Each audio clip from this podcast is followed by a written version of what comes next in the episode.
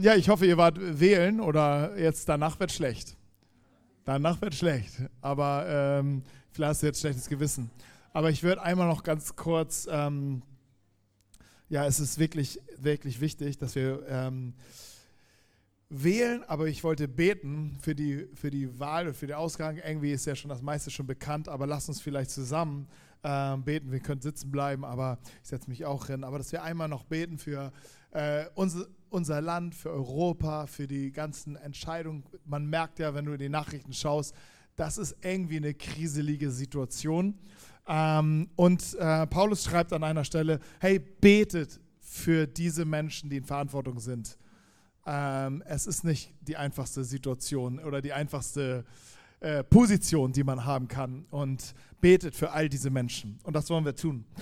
Ähm, Vater, wir danken dir, dass wir in einem Europa leben, wo wir wählen dürfen, wählen können, wo Menschen wählbar sind und äh, sich zur Wahl stellen.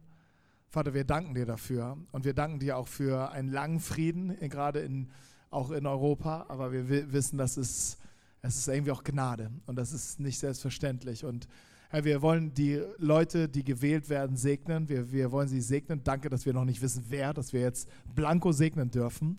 Ähm, und wir segnen sie, die jetzt in Verantwortung kommen ab heute Nacht, die ähm, die Verantwortung in Europa haben, die Verantwortung in unserem Land haben, auch die ganzen Bezirksleute, die gewählt werden hier in Hamburg, Vater. Wir wollen sie segnen und wir wollen sie dir anbefehlen und wir beten, dass, dass gute Regierungen entstehen, die sinnvoll regieren. In Jesu Namen. Amen. Amen. Hey, da gibt es auch eine Verheißung drauf. Wir sollen dafür beten, damit wir Frieden haben, damit auch seine Kirche Frieden hat. Ey, das hängt auch zusammen. Ist auch interessant. Ähm, es gibt aber viele Regionen auf dieser Welt, wo wir uns nicht einfach so treffen könnten. Ähm, das wäre schon ein Staatsverrat. Und ähm, insofern dürfen wir da auch für echt dankbar sein und das Beste daraus machen. Solche Ressourcen sind auch Verantwortung für uns.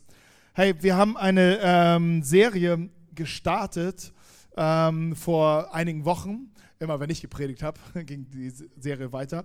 Ähm, also mittlerweile ist es eine Serie. Äh, und unter dem Titel Fight Back. Und es geht darum, etwas zurückzugewinnen. Es gibt Dinge in unserem Leben, die, ähm, die zerrinnen uns manchmal wie Sand so zwischen den Fingern. Auf einmal ist es, du hattest es noch, auf einmal ist es nicht mehr da. Ähm, und ich stelle so fest, dass, ähm, dass wir, dass es manchmal in uns so eine Haltung aufsteht, die sagt, okay, der hat's genommen, der hat's gegeben, der hat's genommen, gepriesen sei der Name des Herrn. Also ich, hab, ich hab, kann ja eh nichts machen. Gott hat, führt die Regie, äh, dann ist es halt so. Aber ich glaube, Gott möchte, äh, denkt ganz anders über dich. Und er sagt, hey, wenn dir was äh, bewegt, du dich, damit ich dich segnen kann, damit ich dich bewegen kann, damit ich dich leiten kann, brauche ich von dir einen Schritt, einen kleinen Schritt. Ich brauche von dir einen kleinen Anfang.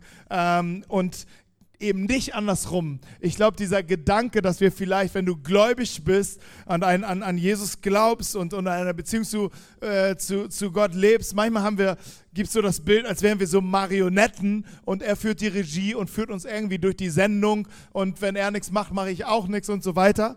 Ähm, ich glaube, das trifft es nicht ganz, wie, wie Gott uns eigentlich sieht und wie Gott dich sieht. Er hat dir viel mehr Eigenständigkeit und Selbstständigkeit gegeben und es geht darum, damit gut umzugehen und deshalb auch Dinge zurückzuholen, die dir eigentlich gehören.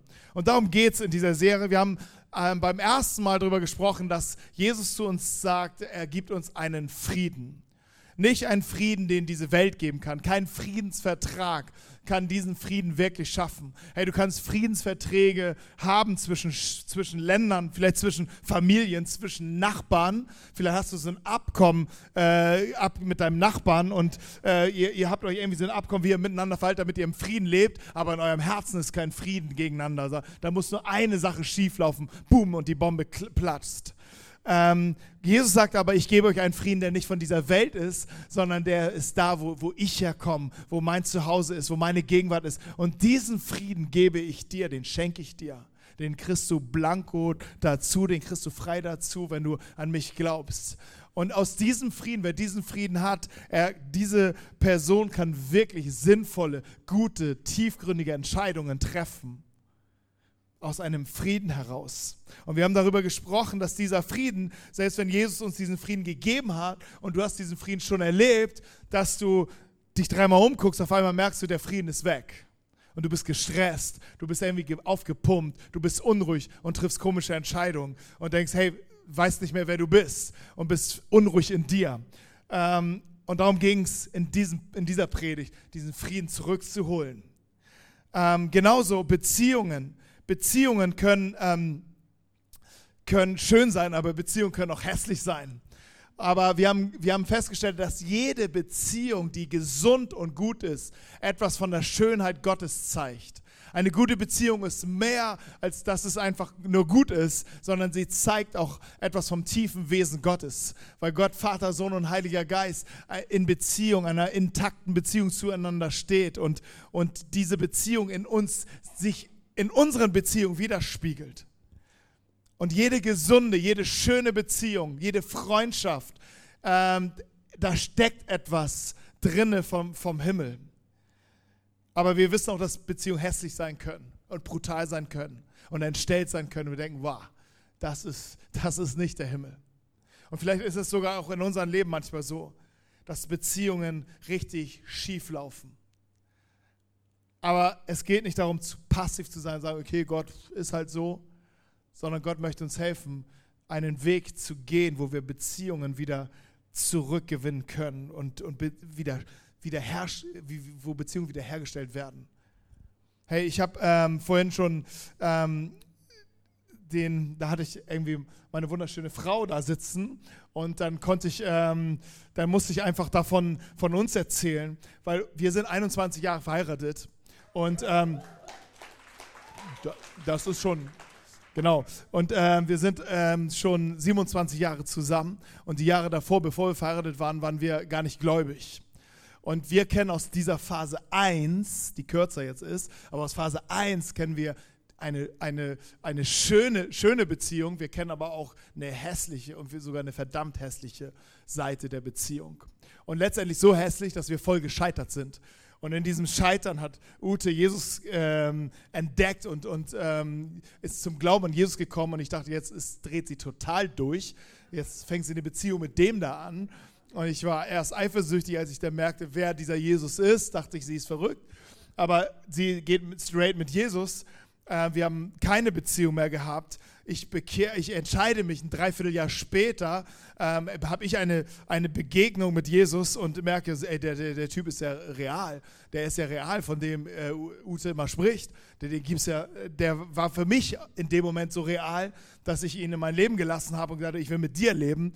Und das führte dazu, meine Beziehung zu Gott war versöhnt und ich konnte die Beziehung zu Ute wiederherstellen. Und äh, wir haben dann sofort geheiratet am 1. Mai 1998 und ähm, äh, sind dort, sind seitdem ist die größte Schönheit eigentlich diese wiederhergestellte Beziehung, die dann sich aber immer mehr nach oben hin entwickelt. Manchmal denkt man ja, ich habe so, so Junggesellenabschied letztens gesehen, so besoffene Männer, weil sie, also da muss man ja auch irgendwie erlöst bleiben in dem Moment, wenn man solche Gruppe sieht. Aber ähm, besoffene Männer mit so einem T-Shirt Game Over. Denkst du auch so, ja, okay. Hätte ich früher auch gedacht, aber ähm, wo ich habe gedacht, Hochzeit ist schlimmer als Mord. Ähm, aber so, es kam der Richtung schon nahe, der, des Gedanken. Game over, dachte ich so, naja, also die Beziehung, wenn sie anfängt, da ist so viel Potenzial drin, ey, da, da, da, da, da steckt so viel drin, da, dein Leben kann sich kann so krass bereichert werden. Es kann Level zu Level äh, sich entwickeln. Wenn es in der gesunden und in der Schönheit bleibt und Gott ehrt. Das ist wichtig. Ey, und, ähm, und die Beziehungen kann man zurückgewinnen. Ey, wie groß ist das, wenn kaputte Ehen wieder heil werden, wenn kaputte Beziehungen zu den Kindern wieder heil werden, wenn äh, kaputte Beziehungen zu Freunden, zu Nachbarn wieder heil werden. Hey, das ist, glaube ich, die tiefste Sehnsucht, die Menschen haben, dass diese dass kaputte Beziehungen wiederhergestellt werden. Und ähm, wir haben darüber gesprochen. Fight back, hol dir das zurück. Gott ist mit dir. Er kämpft diesen Kampf mit dir und in dir und durch dich. Er geht vor dir her, er geht hinter dir. Also das ist eine wunderbare, äh, eine wunderbare Chance.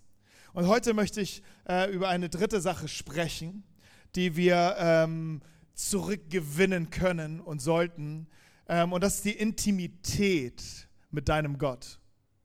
Intimität mit deinem Gott. Und ich möchte mit euch erstmal, bevor ich über diesen Kampf spreche, darüber sprechen, hey, was ist eigentlich Intimität mit Gott? Was bedeutet Intimität mit Gott? Intimität, das, das, da denkst du vielleicht an, an, an, also wenn du ganz, ganz männlich geartet bist, denkst du vielleicht sofort an Sex. Aber yes, sagt er. Und das ist keine Sünde. Das ist, das ist wunderbar, das ist herrlich. Das ist, das ist, das ist, so bist, so bist du gemacht. Und so bin ich gemacht. Und das ist, weil das ist tief in unserem Herzen drinne. Ähm, wir sind gemacht Gott ähnlich und, äh, und, und Sex ist auch etwas, was Gott uns wirklich schenkt, uns Menschen. Und wir kennen eine schöne Seite von Sex, wir kennen eine hässliche Seite von, von Sex, wir kennen Zerstörung von Sex und wir kennen äh, das Leben aufgebaut gebaut wird durch Sex. Hey, aber ähm, ich möchte gar nicht über Sex sprechen. Kai, da hast du mich jetzt ein bisschen auf den falschen Weg gebracht. Aber ähm, wir bleiben, äh, aber, aber Sex gehört zu dem Thema Intimität kein, kein erlöster und freier Sex ohne echte Intimität. Intimität bedeutet, dass du einen, Raum hast mit deinem Gegenüber, ähm, der, der privat ist, der, der, der für dich ist, der, der für euch ist, den, der, der geschützt ist, wo keiner ein, einfach wie so eine Straßenbahn rein kann und äh, mal rumtrampeln kann, sondern das ist ein ganz, ganz besonderer Bereich. Den haben wir zwischen Freunden, den haben wir zwischen, manchmal zwischen Eltern und Kindern, den haben, den haben Kinder, Geschwister untereinander, den, den, den, das ist in uns. Wir brauchen den, diesen Bereich. Und wir können diesen, diese Intimität auch mit Gott pflegen. Ähm, nicht, weil wir das vielleicht wollen, sondern in erster Linie, Gott hat uns sehr geliebt. Er, das ist sein Herzensanliegen, äh, wenn er an dich denkt. Er möchte eine intime Beziehung mit dir haben. Ähm, und ich lese vor aus einem Psalm. Der Psalm sind Gebete, Gebete, die ähm, viele hat König David, er hieß König David, er hat die aufgeschrieben, im Alten Testament findet man sie. Und diese Psalmen sind einfach real runtergeschrieben. So aus dem Herzen haben, sie, haben die Leute einfach ähm, geschrieben, wie sie, in, aus welcher Situation sie kamen. Und da findest du wirklich crazy Gebete, große Gebete, traurige Gebete, wütende Gebete, Siegesgebete, freudige Gebete. Und du merkst, hey, die Menschen sind ja so wie ich. Also das lohnt sich, die durchzulesen und die durchzuarbeiten. Und in Psalm 27 schreibt äh, der König David, in meinem Herzen wiederhole ich deine Worte und er, er betet zu Gott, also Gottes Worte. Und Gott spricht und sprach auch schon immer, kommt vor mein Angesicht, sucht meine Nähe. Und David reagiert darauf, erinnert sich an diese Aussage Gottes, ja Herr, das will ich tun, ich will vor dein Angesicht treten, ich will in deine Nähe kommen, ich will in Beziehung mit dir sein, ich will an dein Herz, ich will, ich will wirklich verstehen, wie du bist, ich will dich mehr kennenlernen, ich, ich, ich möchte in deine Nähe hineinkommen. Das ist, das ist etwas, was äh, Davids Reaktion auf einen, auf einen Wunsch Gottes, wenn er an dein Leben denkt. Gott, der denkt, komm zu mir, komm in meine Nähe, komm an mein Herz, komm in, in, in meine Gegenwart. Und er lädt dich und er lädt mich, er lädt uns ein, ganz nah zu kommen. Hey, Gott muss in seiner Einstellung zu dir überhaupt keine Entscheidung mehr treffen. Wir Du musst dich entscheiden, ich muss mich entscheiden, wir müssen uns entscheiden, wie unsere Position zu Gott ist. Aber Gottes Entscheidung zu dir ist schon längst gefallen. Und sie heißt Ja. Sie heißt Ja zu dir. Sie heißt, komm so wie du bist. Ich habe mich für dich entschieden. Vielleicht denkst du, ja, ich kenne ihn doch gar nicht. Aber er hat dich zuerst geliebt, bevor du ihn überhaupt gekannt hast. Er hatte mich schon geliebt, bevor ich ihn überhaupt kannte. Wir müssen nicht in eine Vorleistung treten, er ist in eine Vorleistung getreten.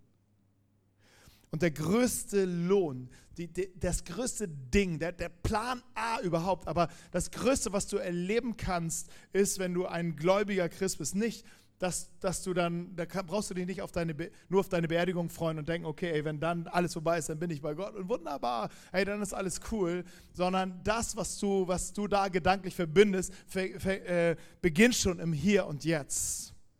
Hey, das Größte ist nicht irgendwie eine Zukunft, die man kaum beschreiben kann, sondern es fängt schon hier und jetzt an, dass du in einer Beziehung, in einer wiederhergestellten Beziehung zu unserem Vater, zu Gott als Vater im Himmel wirklich leben kannst. Das ist der Plan A mit deinem Leben.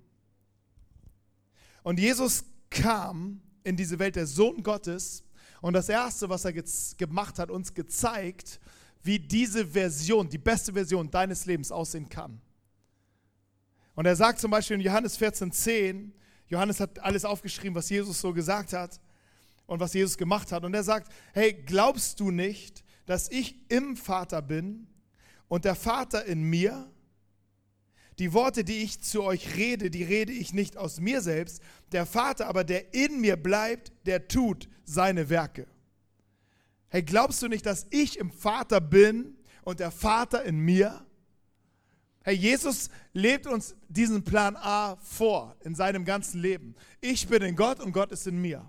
Hey, das war, das war, an anderer Stelle sagt er, der Vater und ich, wir sind eins. Hey, das auszusprechen war schon, war schon, ähm, das war schon, diese Aussagen brachten ihn später ans Kreuz. Das war eine pure Gotteslästerung. Man, man glaubte an Gott, aber dass Gott in einem wohnt und ich im Gott, dass man so verbunden ist, in so einer intimen, engen Beziehung, das war, das war nicht vorstellbar. Es war sogar ein, das war eine Gotteslästerung. Wer so etwas sagt und denkt, der gehört ans Kreuz, wo Jesus auch gelandet ist. Aber Jesus, er kommt aus der Beziehung. Er war die Beziehung. Er war, er war selbst der Sohn Gottes. Er, er, er konnte gar nicht anders, als in dieser Beziehung zu leben. Und genau wie er es vorgelebt hat, sagt er, genau das ist das, was Gott von Anfang an für dein Leben bestimmt hat. Dass er in dir lebt und, und, und du in ihm. Dass so eine intime enge Beziehung da ist, aus der du wirklich leben kannst, aus der du wirklich Ressourcen holst, aus der du wirklich Kraft holst, aus der du wirklich Gedanken des Himmels in dein Leben holst, in der du wirklich eine himmlische Weisheit in dein Leben hineinholst, weil du verbunden bist mit ihm. Jesus sagte, hey, ich tue nicht einfach sowas. Ich tue, was ich dem Vater tun sehe, was ich dem Vater sagen höre, das sage ich. Und er führt uns dort hinein in eine Beziehung, wo man merkt, ich verstehe mehr und mehr, wie Gott denkt. Und das wird auch mein Denken. Es wird mein Handeln. Jesus als Mensch lebte die, die, die, Version von einem Leben, zu dem du auch bestimmt bist und zu dem du auch berufen bist. Manchmal fragen wir dann, hey, was ist denn der Plan A? Mal, mal angenommen, ich glaube an Gott. Mal, nur mal angenommen. Was will dann Gott von mir? Wie, wie könnte dieses Leben dann aussehen? Hey, und ich glaube, wenn wir hier eine Flipchart aufstellen würden, wir würden ganz schnell viele To-Dos auf dem Zettel haben. Bibel lesen, ähm, singen, im, im Chor oder in so einer Runde hier, ähm, äh, dann nochmal Bibel lesen, beten, morgens, mittags, abends oder war das fünfmal? Ich weiß es nicht, aber mehrmals auf jeden Fall ist besser. Schreib mal mehrmals hin, mehrmals beten, helfen, spenden auf jeden Fall, viel spenden, geben, immer geben, alles Mögliche. Also all das, ich glaube, wir würden die Flipchart sehr schnell, schnell voll machen. Aber der Plan Gottes ist, er hat ein leeres Blatt Papier und sagt, ich möchte das Blatt Papier mit dir voll beschreiben, mit dir in, und der Anfang ist, dass ich in dir und du in mir lebst, dass wir eine, eine Beziehung zueinander aufbauen, dass du erkennst, wie ich dich sehe und wer du bist in mir. Herr Jesus lebte das. Ich weiß, also eine Story, da war Jesus zwölf, zwölf, dreizehn und äh, Teenager, Planet Jumper. Planet Jumper, yes. Unsere Jugendlichen, hey, das ist das wichtigste Alter. Ähm, und Jesus war zwölf. Und der, die, die Family hat so ein, die Heidepark war nicht drin, deshalb sind sie nach Jerusalem. Und äh, dort äh, war ein Tempel. Das war der Ort, wo man Gott begegnen konnte. Das war der Ort. Es gab keinen anderen Ort auf dieser Welt, wo man Gott wirklich begegnen konnte. Es war dieser Tempel. Es war dieser Ort. Und diese Familien sind da jedes Jahr hingefahren. Heidepark fiel jedes Jahr aus, immer nach Jerusalem, immer zu dem Tempel, immer dorthin. Und das war vorgeschrieben, was da läuft. Und nicht jeder hatte Bock. Aber Jesus hat diesen Ort schon ganz anders erlebt. Und als die ganze Truppe, das ganze Dorf zurück, das war dann so ein Reisebus und alle rein und wie das denn so ist, Hektik, wups, der Bus fährt los, ab nach Galiläa oder wo sie da hin mussten. Und äh, dann äh, Maria und Josef, huch, ey, wo ist denn hier, wo ist denn jo, äh, Jesus? Jesus war nicht mit. Dann die wieder zurück, die ganze Stadt abgesucht. Und dann haben sie ihn gefunden. Und dann, Jesus re reagiert zuerst pubertär. Warum habt ihr mich gesucht? So, ne, das ist ja voll pubertär. Also wenn du auch so in dem Alter, warum, wie, wieso? Ey, ich chill hier. Ich bin hier schon seit, seit 48 Stunden. Okay, aber ey, müssen wir das immer aushandeln, weil ich nach Hause kommen muss? Nervig. Aber dann kriegt er den Drive und sagt, ihr hättet doch wissen müssen, dass ich im Haus meines Vaters bin. Jesus wusste schon, wo er hingehört. Er wusste schon, an welchen Ort er gehört. Und dieser Ort war, war der einzige Ort ähm, zu der Zeit, wo man Gott wirklich begegnen konnte. Und Jesus, er musste dort sein. Er musste dort abhängen. Er musste dort chillen. Er musste dort, dort war sein Zuhause. Wusstet ihr nicht, dass, wo ich sein muss? Und er zeigt uns mit seinem Leben, er war ein Mann und ein Mensch, der, der an, an diesem Herzen Gottes wirklich lebte und in ihm lebte und er in ihm. Und er macht uns deutlich, sagt, hey, genau so ist es für dich möglich. Genau das soll dein Leben sein. Genau dahin soll dein Leben führen. Dass ich in dir lebe und du lebst in mir, dass wir verbunden sind und dass wir eine intime Beziehung zueinander haben. Hey, es gibt ein Problem, warum diese, wir, wir, wir müssen nicht drüber reden, wenn die Beziehung hergestellt wäre. Hey, wenn, wenn wir alle in dieser Beziehung leben würden, müssten wir nicht drüber reden, dann wären wir schon, dann bräuchten wir keine, kein, keine Feinjustierung. Aber wir brauchen immer wieder eine Feinjustierung. Warum? Ganz am Anfang war der Mensch noch in dem Plan A. Aber dann kam etwas, was diese Beziehung zwischen Gott und Mensch gestört hat, getrennt hat, unterbrochen hat. Und dieser Moment, die Reaktion darauf des Menschen, ist unser großes Problem. Gott suchte den Menschen. Also musst dir vorstellen, der Mensch war, so wie Jesus, Jesus war in dem Haus. Und er war dort bei, und bei Gott zu Hause. Jesus war da, aber die Menschen waren nicht mehr da. Die Menschen lebten nicht mehr in dieser Beziehung. Sie waren aus dem Haus, sie waren aus, dem, aus, aus, dieser, aus diesem Ort, wo Gott ist, sie waren, sind weggegangen. Und Gott kam zu seinem Date mit dem Menschen, der Mensch war nicht da. Und die Reaktion Gottes war, Mensch, wo bist du? Und er suchte den Menschen und er fand ihn, weil er natürlich wusste, wer, wo er ist. Er weiß auch, wo du bist. Aber er suchte ihn und dann sagte der Mensch, als ich deine Schritte im Garten hörte, habe ich mich versteckt. Ich hatte Angst, weil ich nackt war. Und das ist etwas, was immer in unser Leben auch heute noch hineinkommt. Wir verbocken etwas und was kommt hinein? Wir fangen an uns zu verstecken, weil wir uns schämen. Nackt sein bedeutet Scham in unserem Leben zu haben wir, wir sind nicht mehr frei, wir, wir, wir zeigen uns nicht mehr. Wir, wir, wir fangen an, Dinge zu bedecken in unserem Leben.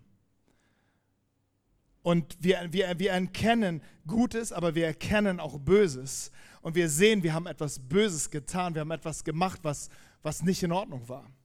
Aber unsere Reaktion ist nicht, Verantwortung zu übernehmen und mit unserer Nacktheit und unserer Verletzbarkeit und unserem Scheitern ähm, vor Gott zu kommen und sagen, hey, das ist passiert. Sondern unsere Reaktion ist, uns zu verstecken, die Dinge irgendwie hinzubiegen und irgendwie nicht mehr am Start zu sein. Wir, wir, wir sind nicht mehr sichtbar, wir, wir hoffen, dass uns keiner sieht. Hey, wenn, wenn, du eine, wenn du niemand postet, hey, heute Nacht habe ich meine Frau betrogen, geil, war geil. Ich habe vier Kinder mit ihr, mal sehen, was sie dazu sagt. Smiley, ey, Hänger, ey, geiles Leben.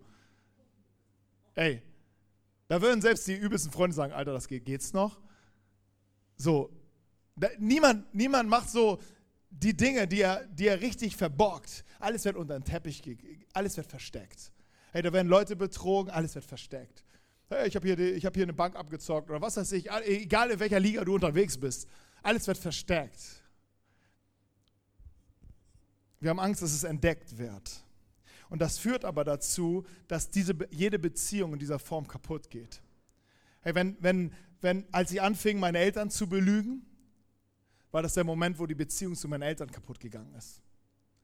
Als ich in der Zeit, wo ich mit Ute zusammen war, wo wir ähm, noch nicht an Gott geglaubten und ich sie belogen habe, ihr merkt schon, Lüge ist bei mir ein Thema, ähm, da habe ich sie belogen, habe ich sie betrogen, aber ich habe es natürlich nicht gesagt, ich habe es versteckt.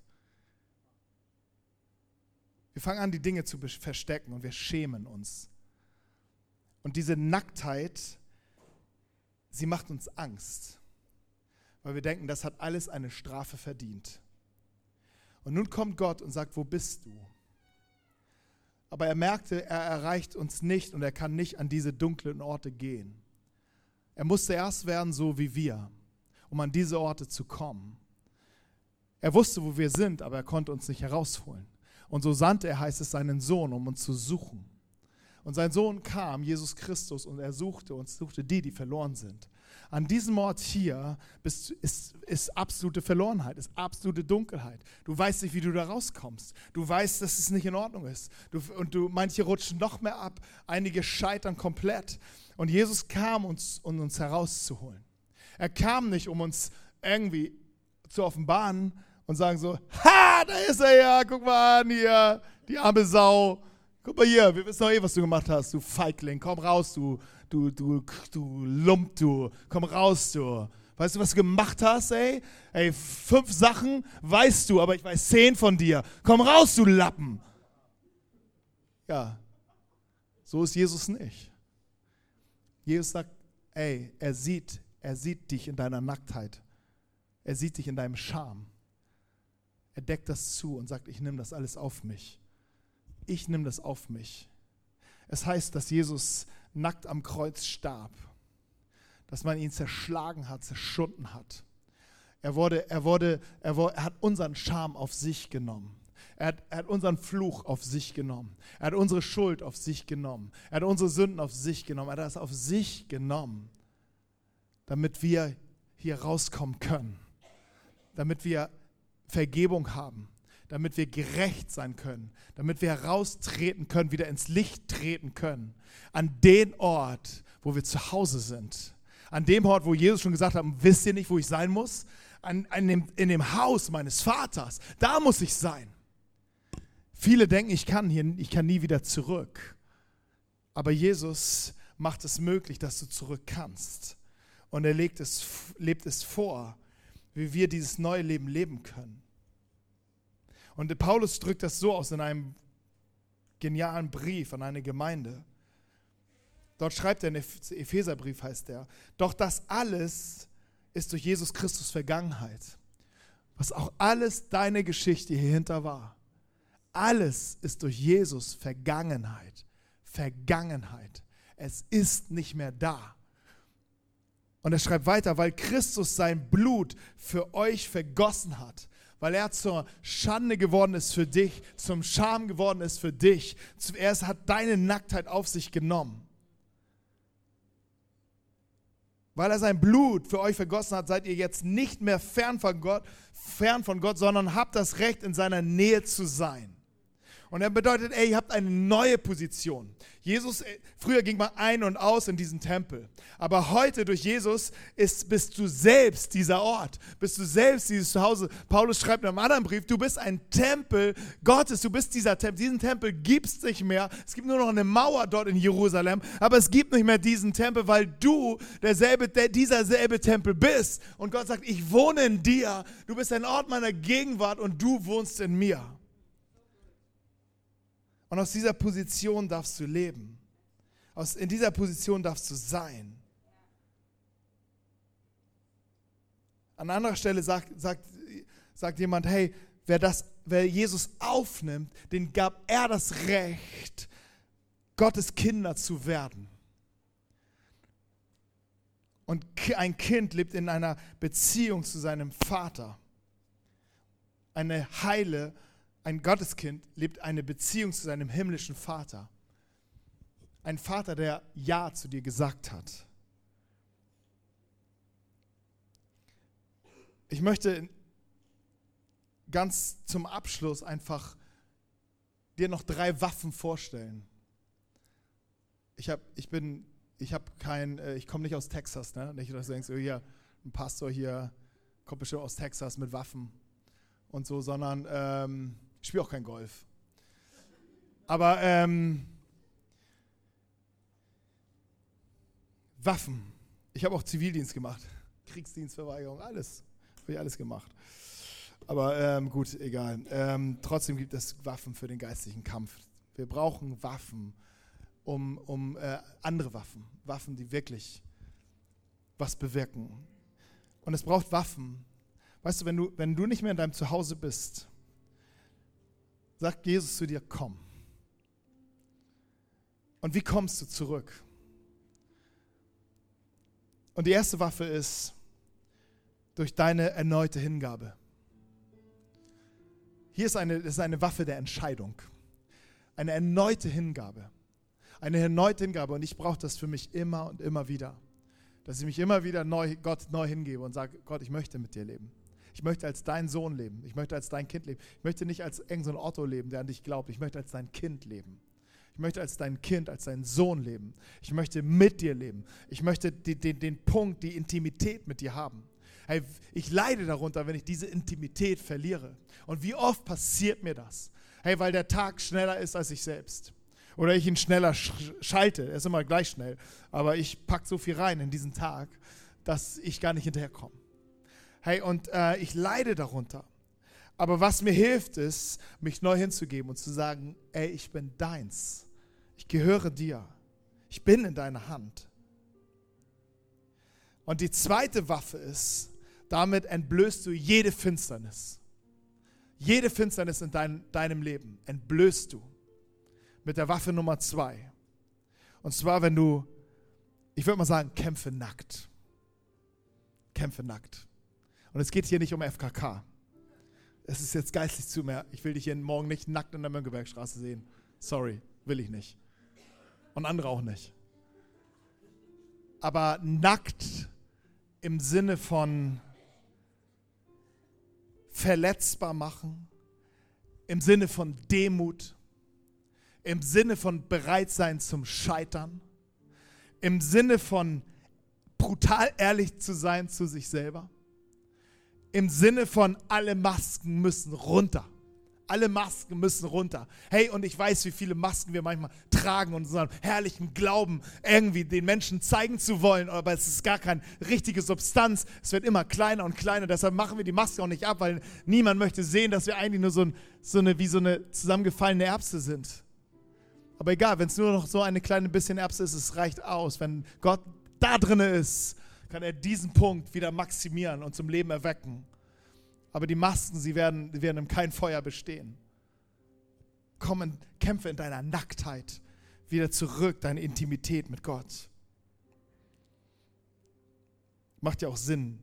Also wenn du, wenn du Intimität mit deiner Frau lebst, ist es auch besser, nackt zu sein, als mit Klamotten. Das ist schwierig. Okay, äh, und die dritte Waffe, die dritte Waffe. Ähm, kämpfe auf deiner Parkbank. Wieso Parkbank? Park dich auf, de, auf einer Bank. Weißt du, manchmal müssen wir unser Leben parken. Manchmal rennen wir. Und da bin ich, ich bin, hier bin ich vielleicht der Schnellste. Ich renne viel und ich renne, ähm, ich packe in meinem Tag, der 24 Stunden hat, Dinge für 48 Stunden. Das ist keine Gabe, das ist bescheuert. Okay? Das ist keine Weisheit, das ist blöd. Und trotzdem mache ich das. Und ähm, nach außen sieht es vielleicht hin zielorientiert und fokussiert und gamorientiert und straight ahead und sonst irgendwas. Alles okay, aber wenn die Intimität mit Gott leidet, ist es wertlos. Es ist sinnlos. Es ist ohne Erfüllung. Es ist ohne Bestimmung. Aber was passiert auf der Parkbank? Du parkst dich. Du parkst dich. Du sagst, Gott, hier bin ich. Hier bin ich. Es geht nicht um Gefühle. Du sagst, okay, jetzt bin ich bei Gott, wenn ich dieses Lied singe. Jetzt bin ich bei Gott, wenn ich dieses Gebet höre. Jetzt bin ich bei Gott, wenn ich diesen Prediger höre. Entdecke die Parkbank. Und du wirst Gott erleben, wie du ihn noch nie erlebt hast. Und immer freier werden von all diesen anderen Umständen, die nicht dir dienen sollen, sondern du sollst dadurch Gott eigentlich dienen. Hey, eine Parkbank ist wunderbar. Ich weiß nicht, wie deine Parkbank aussieht. Vielleicht ist es auch eine Hängematte. Leider ist unser Chillstuhl vom letzten Mal irgendwie den Utes, Utes Stuhl, ich weiß nicht, ob ihr noch erinnern, irgendwann ist zerstört. Aber ersetzt worden. Aber der ist jetzt so groß, kann ich nicht mitschleppen. Deshalb Parkbank. Parkbank. Hey, gewinne deine Intimität zurück. Gott, Gottes Herz ist, kommt vor mein Angesicht, sucht meine Nähe.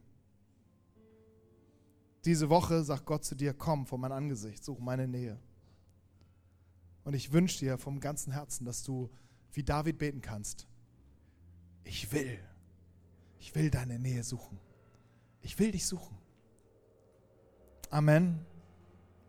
Hey, ich würde gerne abschließend mit uns beten und ein gemeinsames Gebet, nicht gemeinsam, also ich möchte, wir machen das so, dass, dass wir ähm, aufstehen, sonst brauchst du eigentlich nichts weitermachen aber ich würde gerne für dich beten.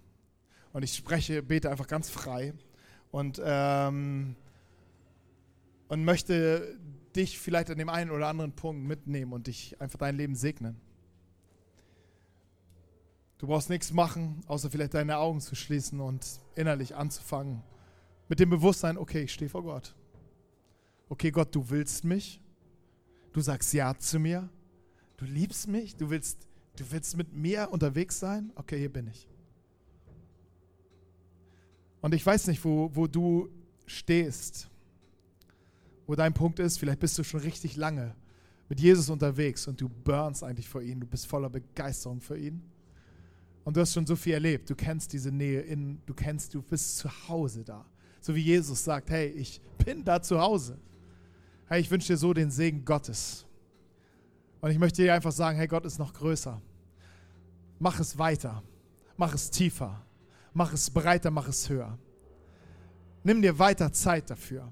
Sag nicht, dass du alles kennst und alles weißt, und, sondern mach es weiter, weil Gott ist immer ein bisschen größer.